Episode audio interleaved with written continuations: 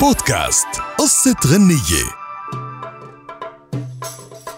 قصة غنية لليوم نالت شهرة كتير كبيرة وذاع صيتها بجميع الدول العربية بعد ما غناها المطرب الشعبي دحمان الحراشي الجزائري اللي حاول بمعظم أغانيه أنه يعالج قضايا اجتماعية مختلفة وكانت من أبرزها أغنية يا الرايح وين مسافر.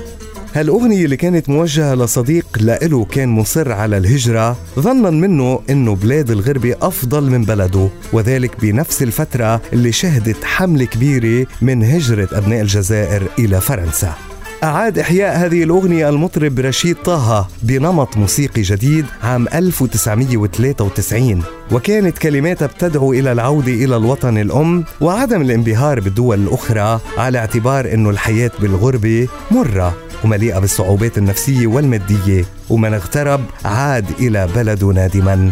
وعلى أساس هذه التجربة ليست الحل الحصول على حياة كريمة وهذا بالتحديد ما وضحته كلمات الأغنية اللي بتقول يا الرايح وين مسافر تروح تعيا وتولي؟ شحال ندموا العباد الغافلين قبلك وقبلي؟ شحال شفت البلدان العامرين والبر الخالي؟ شحال ضيعت وقات وشحال تصيد ما زال تخلي. يا رايح وين مسافر تروح تعيا وتولي.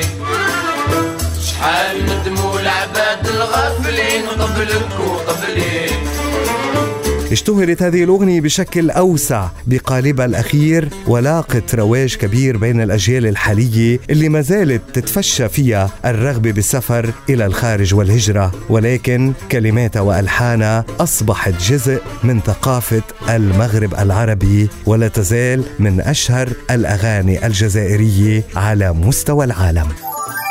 بودكاست قصة غنية.